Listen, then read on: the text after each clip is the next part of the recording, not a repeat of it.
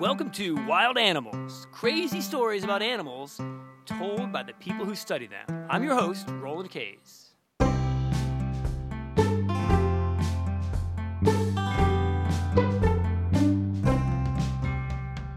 Hi, everyone. Today on Wild Animals, I've got Mark Hebblewhite talking about Pluie, the wolf who inspired carnivore recovery across the West. Welcome, everyone. Today I'm very excited to have Mark Hebblewhite, a professor of wildlife ecology at the University of Montana. Welcome, Mark. Hi, I'm happy to be here, Roland. Good to talk to you. Yeah, so we're talking about wolves. I think everyone kind of has a general idea about wolves, but you want to give us a little introduction into the uh, Western American uh, wolf? Sure, yeah. I mean, everybody who has a dog as a pet or grew up with a dog in their house or has friends with a pet is, in some ways, automatically a wolf expert. Okay. You know that they're social, you know they're intelligent, you know they have behaviors and personalities, you know they sleep a lot, but you know they're really great running companions. And if you have a husky like I do, you know they're kind of really good at roaming. And so that's where this story comes is that, uh, you know, in the Western US especially, people who started studying wolves early when wolves were kind of recovering from persecution in the 50s and 60s really started to discover that they move quite widely. But at, at that time, most of the studies on wolves have been done in Minnesota or in other places like that, and, and where wolves don't move as much. So, you know, other aspects of wolf ecology is they're social, they live in packs, just like a human family. There's the mom, the dad, some cousins and brothers, and, and they all work together as a team. But there's a Russian proverb that comes to mind here that's apt that is a wolf is a wolf is fed by its feet. And hmm. so, you know, what we think about that is, you know, number one, they're a carnivore, they're a predator. They hunt and kill large ungulate prey around the world, and, and they're specialists at that, but that's not very easy. The other analogy back to dogs is anybody who has a chocolate lab or a Labrador retriever knows the, the term earnest would apply to them. So, dog, you know, wolves, it turns out, aren't actually fantastic predators themselves compared to, say, a tiger or mountain lion who are very efficient at killing things. But wolves are just earnest. They try, they try again, they keep trying. And on average attack success, like anytime they try to kill a large ungulate, they really only have 10 to 20% attack success. So hence they have to try again. They take a little rest and then they move, they travel, right? And so wolves are capable of, on average, moving anywhere from 10 to 30 kilometers a day. And that's what, you know, most territorial wolves that live in a in a in a territory that they establish. That's mostly what they do. They mostly patrol their territory, keep track of it, try and keep the other wolves out of it, and go about their daily business. And so this story is very unique because it, it told us something very different in the early ages of animal telemetry about wolves. Okay, so when did this study start, and what, what was kind of the objectives of the of the project? Well, right. So in uh, the late '80s, wolves had been uh, you know exterminated from national parks in Canada, much like they were in the American West. So wolves were exterminated from Yellowstone National Park in the 1930s approximately and you know Canadians are always a little slower and so it took us a lot longer to kill all the wolves but we did that in in Banff and Jasper in the 50s Okay. it was a provincial rabies scare but wolves are persistent and so they slowly recovered through Jasper and through uh, Banff National Park and right around the early 80s when they also started naturally recovering in Montana most Americans think that wolves were physically reintroduced to the western United States, but wolves are actually very good at doing that themselves and naturally recolonized all the way south through Banff National Park into Glacier National Park, Montana. Just across the border. just across the border in 1982. Okay. And so there was a series of researchers at the time, including a mentor of mine, uh, a guy by the name of Paul Paquet. And Paul Paquet, um, who is also a Canadian American, sort of like me now, transboundary, just like this wolf we'll talk about, uh, started a project called the Central Rockies Wolf Project in Banff National Park, studying the very first wolves that entered Banff, right around the same time that wolves are entering Glacier National Park. And so that's kind of where the, the study begins. And the very first questions are very similar to any time carnivores recover. For example, now in Oregon or in California, people wanted to know what they did, where they ranged, what they ate, and from a conservation perspective, you know, if there was things that wolves needed that you know were uh, in in conflict with what humans did. Right. So, so the so what, what, what was the year again? Nineteen. what? Right. So Paul started the study in 1985. Okay. So, so the Yeah. big picture story is that we used to have wolves everywhere in the United States and, North, Yep. and ev- everywhere in North America, and we had wiped them out. So by '85, there was a few hanging on in Minnesota, Wisconsin, and then there were the sort of northern Colorado Rockies, and this was those guys just starting to push south. Yeah, exactly, from Jasper south. And so, you know, up to then, you know, Paul had learned many interesting things, and we were using traditional, very high frequency telemetry. So that's like a VHF, we say, where we would catch the animal, put the collar on, it beeps like a radio station. And in the old days, you know, based on the Craigheads work, we would have to physically, as researchers, go find that wolf. So we'd get in a plane, we get plane sick, or we drive around and look for the beep beep beep and track it. The classic picture right, of the pre GPS days. Yeah, pre GPS days. So, um, and so you know, oftentimes when you do that, then obviously, often wolves leave, and then you never know where they go again, and you say, "Oh, I left my study area," right, and you ignore them. And now, in 1991, the very first uh, this this way of communicating with satellites called Argos, which people had used in the uh, ocean a lot more. Right.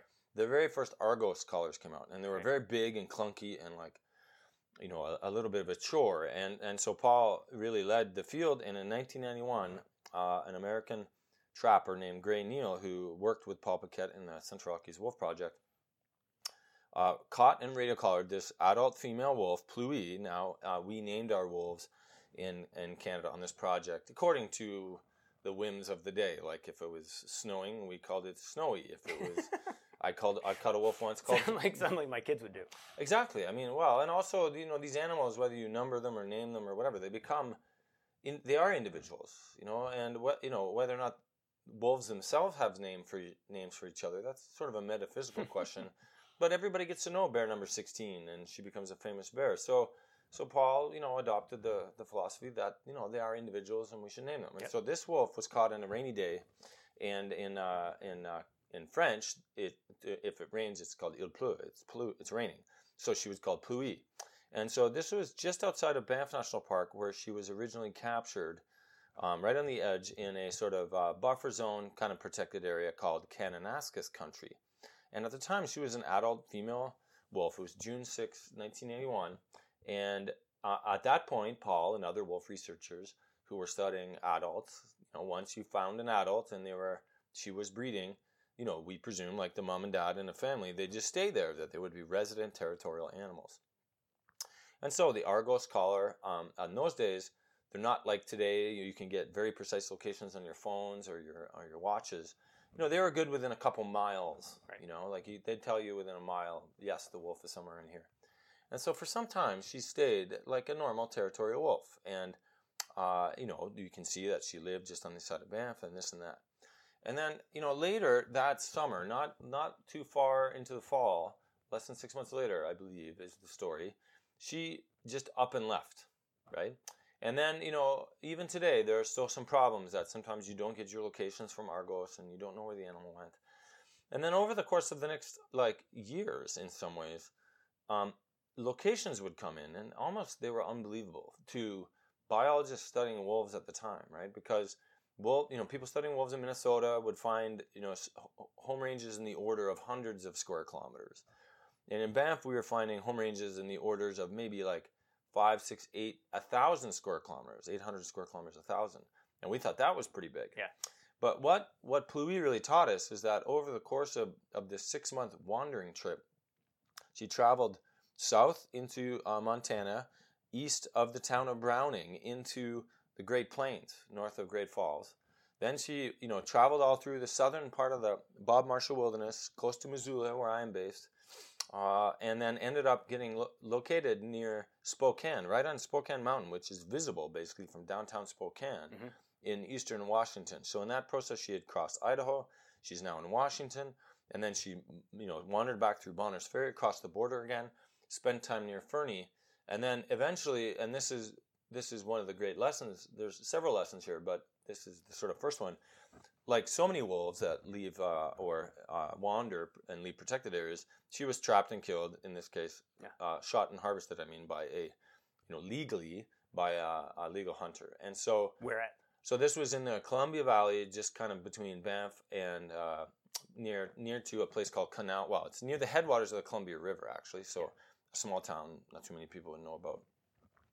And and at the time, it was really groundbreaking for people like Paul and Gray who were working on the project. And and and she was shot and killed December 18th in 1995. And I had start I started working on that project right at that time, and I was hearing these stories of Pluie, to Pluie the great wandering wolf. Right. And the next summer, I caught and radio collared her, probably uh, sister or half sister or Okay.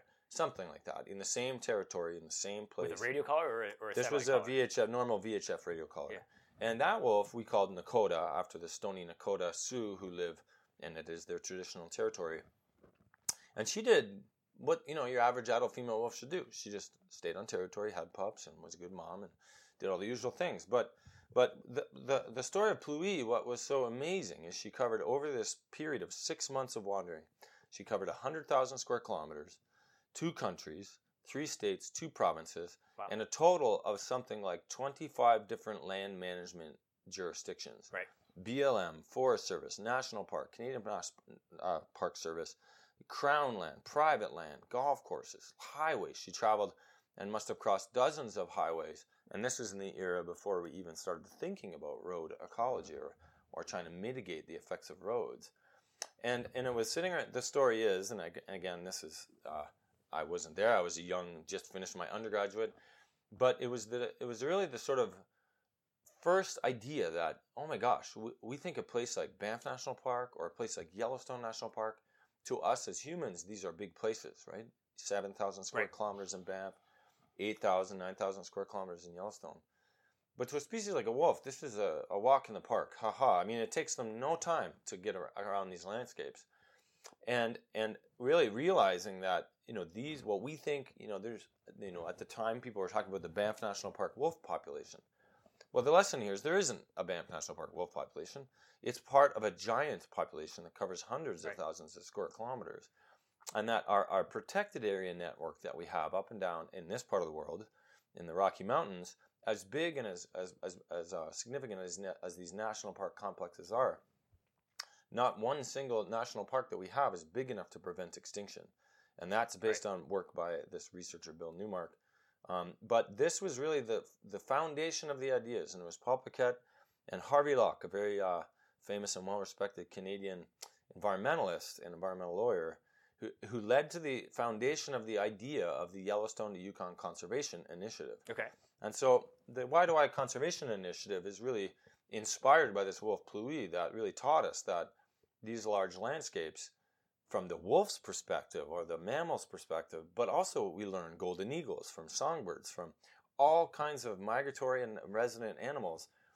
They don't see it as little park units connected Right. They don't They- have a map. they don't have a map. They see the entire landscape. We now know that eagles migrate from the American Southwest all the way to the Brooks Range of Alaska, where right up and down Banff National Park. And Right. so Paul and Harvey and others who were really instrumental in the vision thought that we need to do a better job, you know, protecting and conserving these landscapes, not just for wildlife, but also really for people in the long run, because they provide headwater clean water, they provide uh, carbon, you know, carbon um, storage, they provide, you know, recreation, all these kinds of things, climate change refugia, and they were really the sort of, you know, heroes of the story in some ways after Pluie to think that Pluie taught us that these landscapes aren't big enough. And so that was the sort of formation of the Yellowstone Yukon Conservation Initiative, which has since, you know, been sort of sort of mirrored, I wouldn't say copied, but mirrored around the world with, for example, Path of the uh, of the Puma, Path of the Jaguar in um,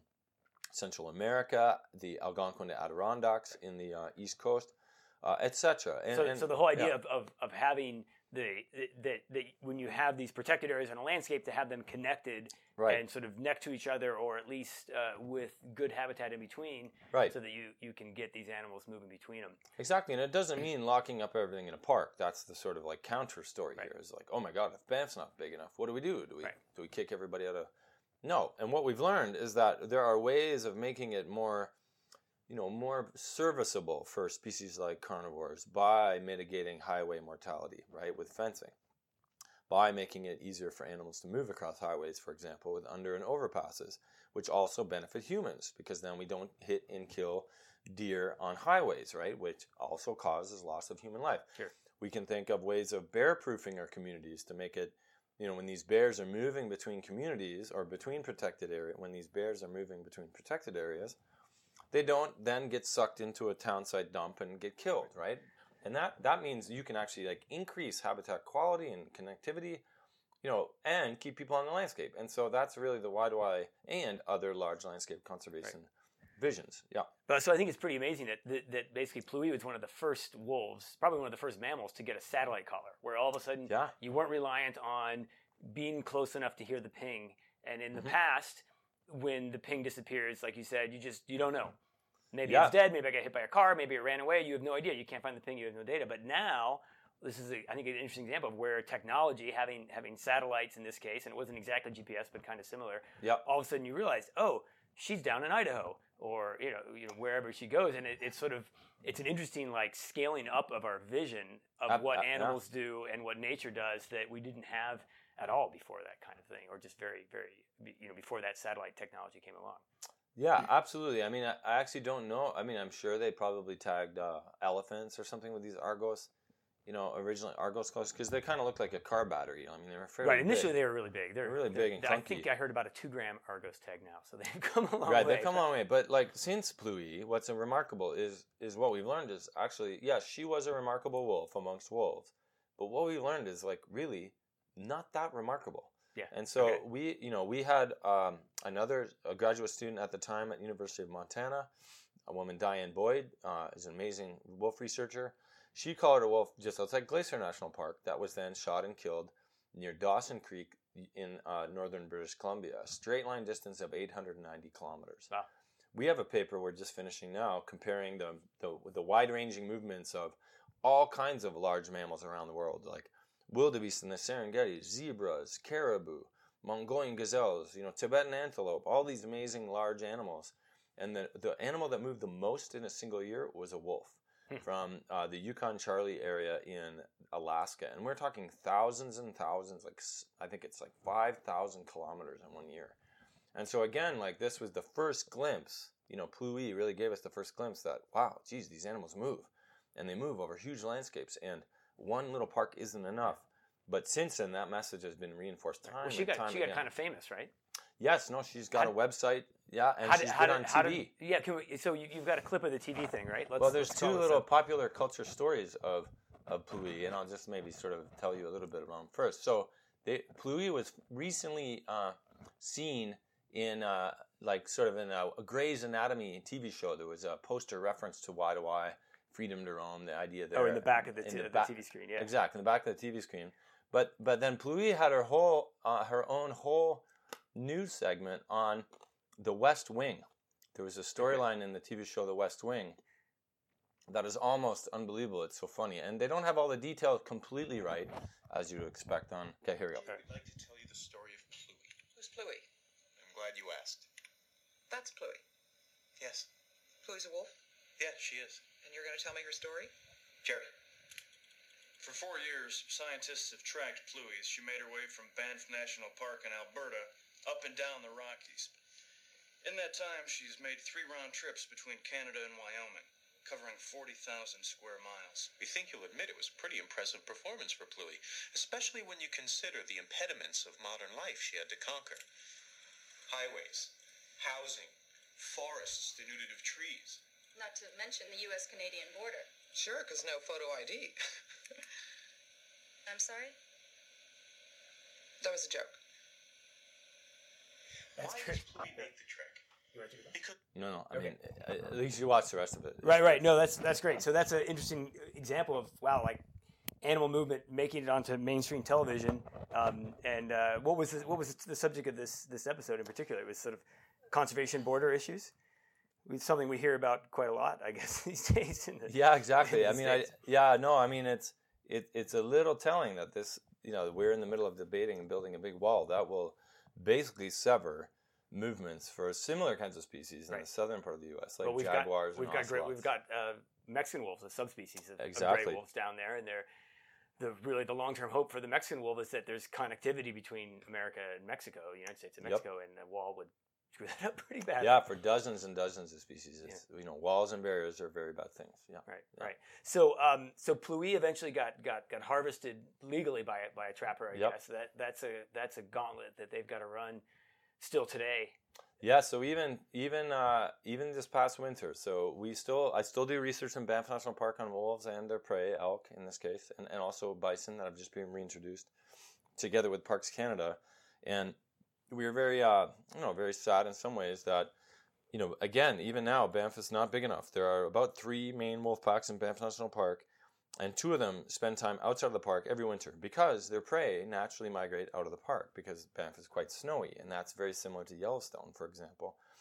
And right on the park boundary is a uh, very effective, and you know he's a very nice guy, and he's a, but he's a very effective wolf trapper, and he I think admires and respects wolves as as really intelligent animals because he has spent so much time trying to learn how to catch them, and and so he is the kind of person that respects them as a trapper, and yet you know it's just unfortunate that both wolf packs travel right through his uh, trap line, and so our two GPS collars this winter were legally harvested by this one particular trapper and um, up to nine others, so a total oh. of 11. So we just searched for them literally the last two days. The, on, on, my, on my phone right now are text messages coming in about wolf captures, and, uh, and it could be that there right now are no wolves in these two packs in about two thirds of Banff National Park. And oh, so, so, so entire yeah. packs have moved out of the park and exactly. gotten trapped by, by so they're selling them for fur is that the yeah no and it can be a fairly lucrative market right and uh, you know bit, there are big markets in asia especially for wolf fur and uh, if you're a very good taxidermy person yourself you can sell wolf pelts for up to even sometimes thousands of dollars wow. Um, and so you know but other places like for example yellowstone national park um, early on after delisting, there was the same sort of problems. And we also see differences between wolves that live in, based on our GPS data, you know, and we've written studies about this where park wolves are fairly naive about people, right? They live in a national park right. and all people want to do is take photos of them. Right. And so when they leave the park, and we've known about this for decades based on work in Alaska, when wolves leave the park, they're then kind of very easy or easier to uh, see and thus shoot and then also you know in some ways easier to lure into a, a trap line right. and to catch and so um, we've certainly seen that and they saw that in yellowstone and so you know it's always that way when you have you know a, a landscape that has parks and non-park areas is what do you do right in the middle right yeah. and these animals don't care about the boundaries yeah. and really our parks and protected areas are never designed with ecosystems in mind and so uh, i think a pretty innovative fair compromise which isn't perfect for everybody, and usually nobody's happy, and that's when you can tell you're doing a good right. compromise. Is, for example, in Yellowstone National Park, there's a quota now. So the units, and in Glacier National Park in Montana, the hunting units just outside the park have a quota. And so once that quota is full, and it's two wolves, then the the you know the hunting and trapping ends in that unit. Right. And, and I so think to me they don't kill all the park wolves in one year. Which, exactly. Yeah. But it also respects the fact that you know hunting and trapping is important to many people, right? But I feel like there has to be a mutual, uh, you know, a mutual respect of each other's values in those systems. Right.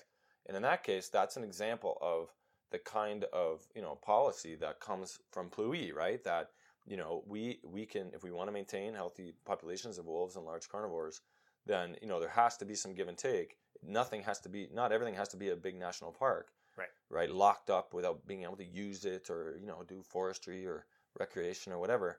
But there have to be some little changes made to make just the world a little more easy for some of these. Right, because you can't you can't have uh, the you know so there's no trapping inside the national park, but you can't have sort of 100% mortality as soon as they leave the national park, or right. that sort of makes the whole uh, Y to Y connectivity thing mute because right, and it does and it erodes the value of national parks, right? Like oh, right. and and this famous paper from Newmark you know, what have we learned? We've learned that you need to have national park or protected areas bigger than 10,000 square kilometers before you see any large mammal extirpations go to zero.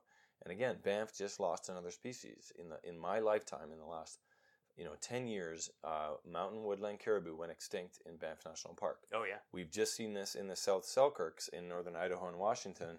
Um, we've seen the latest large mammal extinction in the U.S. There are now no longer any woodland caribou living in the lower 48 states. Why? Because of these same sort of connectivity issues, right? And again, they don't all need to be national parks, but we have to have to accommodate, you know, and this is what we learned from GPS and animal movement data is we have to think about connectivity and movement between these sort of big protected area chunks of habitat. And and to me, it's cool that the story started really 25 years ago with Pluie. And for me as a young wolf wolf biologist out of out of my undergraduate degree, getting a chance to work with people like Paul Paquet and then be involved catching like the the sisters of Pluie later Right. was was an eye-opening experience that really taught me the power of animal movement data. So, Early. so do you think the sort of grand puppies of Pluie are still there in, in Banff now and wearing your tags, your collars? yeah, no, that's a very good question. Yeah, no, I, I certainly think so, and I and I hope so. And we just had maybe four years ago a wolf dispersed from Banff, but down into the same valley where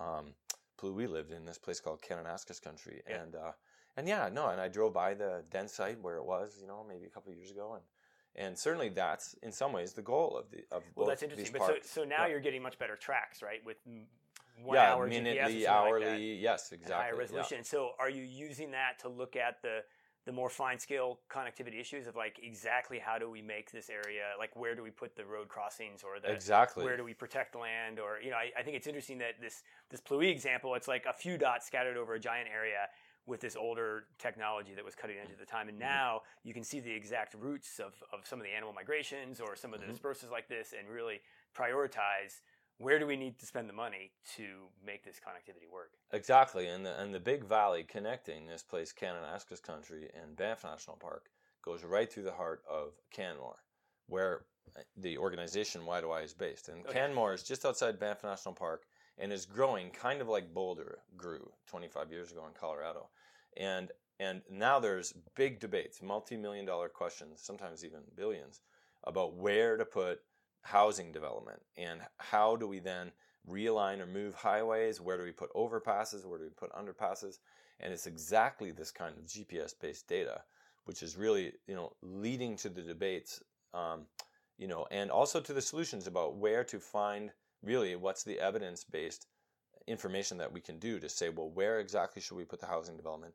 Where exactly should we try and maintain a wildlife corridor? Yes, exactly. It's great. Well, that's cool. So hearing how Pluie sort of inspired the whole concept of this in the first place, and with Paul Paquet, and now sort of you're like Paul's offspring, and Pluie's offspring are, are, are right. out there wearing higher tech collars, and we're getting down to the nitty gritty. So Yeah, I'm not sure if Paul would want me as his offspring Okay. sometimes, but uh, but certainly, yeah, he really led the field uh, in thinking about uh, you know these kinds of things. But really, it was Pluie that inspired it all. Right. So, and that's, That's great. time and time again, we just learn more from animals than than uh, we can imagine. well, thanks for coming on and sharing the story.